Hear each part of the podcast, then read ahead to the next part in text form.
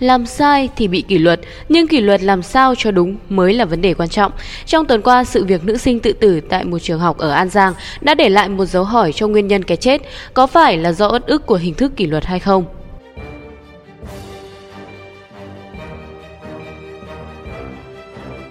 Mấy ngày qua, dư luận hết sức quan tâm tới sự việc nữ sinh lớp 10 tại An Giang tự tử trong nhà vệ sinh trường học và để lại lá thư tuyển mệnh cho rằng nhà trường đã kỷ luật chưa đúng.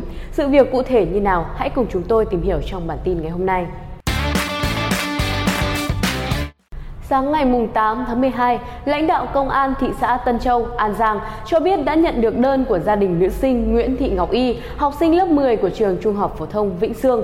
Người gửi đơn tố cáo là chị Lê Thị Ngọc Mai, chị gái của nữ sinh Y. Trong đơn, chị Mai đề nghị công an xem xét hành vi của thầy Nguyễn Việt Hầm, hiệu trưởng, cô Nguyễn Ngọc Hạnh, phó hiệu trưởng và cô Huỳnh Thị Thu Huệ, cô giáo chủ nhiệm lớp 10A4 Gia đình Y đề nghị cơ quan điều tra xem xét xử lý hành vi của lãnh đạo trường và giáo viên chủ nhiệm có dấu hiệu xúc phạm uy tín, danh dự, nhân phẩm của Y khiến em phải tự tử. Hiện thầy Nguyễn Văn Cường, Phó Hiệu trưởng Trường Trung học Phổ thông Vĩnh Sương, đang được Sở Giáo dục và Đào tạo tỉnh An Giang chỉ đạo xác minh làm rõ hành vi của cô Huỳnh Thị Thu Huệ liên quan đến sự việc xảy ra tại trường và việc đăng thông tin trên mạng xã hội sau khi sự việc xảy ra. Cô Huệ được cho đã có những lời lẽ ân ý, bình luận vô cảm trên mạng xã hội sau vụ nghi vấn nữ sinh y tự tử vì uất ức. Tự tử chết có coi là vinh quang không con? Cò bảo có sáo thì sáo nước trong, có nghĩa là cho đến chết cũng phải trong sạch con à. Còn đằng này, con chim chuyên nhả nước bọt kia mượn cái chết giả để vu oan giá họa cho người khác, hàng uổng công xúc tép nồi chim.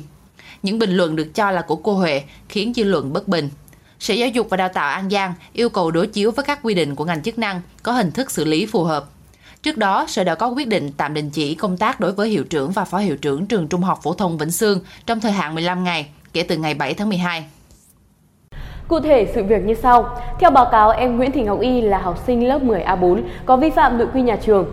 Giáo viên chủ nhiệm nhắc nhở và phối hợp với phụ huynh học sinh để giải quyết. Sau đó, trường tiếp tục mời cha mẹ học sinh đến để phối hợp giải quyết. Học sinh Nguyễn Thị Ngọc Y lúc đầu thừa nhận có vi phạm nội quy nhà trường, nhưng sau đó thì không thừa nhận khuyết điểm của mình. Sáng ngày 30 tháng 11, cô Huỳnh Thị Thu Huệ, giáo viên chủ nhiệm lớp 10A4 phát hiện em Nguyễn Thị Ngọc Y không có mặt ở lớp và đã gọi điện báo cho gia đình. Sau đó, cô Huệ đi tìm và phát hiện em Y bị ngất trong nhà vệ sinh. Em Y được gia đình đưa vào bệnh viện Nhật Tân Châu Đốc bằng xe taxi mà không cho nhà trường gọi xe cấp cứu. Đến chiều cùng ngày, gia đình em Y đến trường báo lại do nhà trường bắt em làm kiểm điểm dưới cờ nên Y tự tử. Sau khi xảy ra vụ việc, Sở Giáo dục và Đào tạo An Giang phối hợp với Sở Y tế tỉnh nắm thông tin từ Bệnh viện Nhật Tân. Báo cáo với Sở Y tế tỉnh, Bệnh viện Nhật Tân xác nhận bệnh viện có tiếp nhận bệnh nhân Y với tình trạng không nguy hiểm đến tính mạng.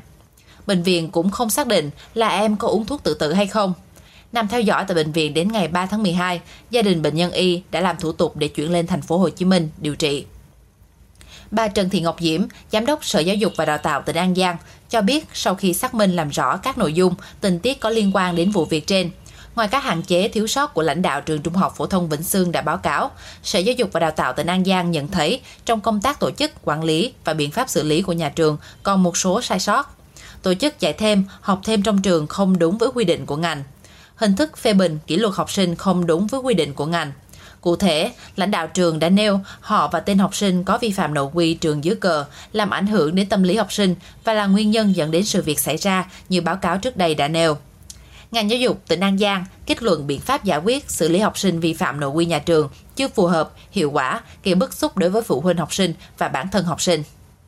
Về sự việc này, ông Bùi Văn Linh, vụ trưởng vụ giáo dục chính trị công tác học sinh sinh viên Bộ Giáo dục và Đào tạo cho hay, ngay sau khi nắm được sự việc nữ sinh lớp 10 tại trường Trung học phổ thông Vĩnh Sương, thị xã Tân Châu, An Giang nghi tự tử trong nhà vệ sinh, Bộ Giáo dục đã chỉ đạo Sở Giáo dục và Đào tạo An Giang đề nghị nhà trường xác minh rõ ràng sự việc, tổ chức thăm hỏi động viên tinh thần học sinh. Theo ông Bùi Văn Linh, cần giải quyết sự việc một cách thấu đáo, đúng pháp luật và tổ chức động viên để học sinh học tập bình thường trở lại. Ông Linh cho biết, Hiện nay, trong quy định kỷ luật học sinh phổ thông chưa có khái niệm cấm túc. Nhà trường và giáo viên có thể áp dụng một số biện pháp giáo dục kỷ luật tích cực, nhưng phải bảo đảm ý nghĩa giáo dục, thân thiện và giúp học sinh tự nhận ra khuyết điểm và tự giác sửa chữa tiến bộ.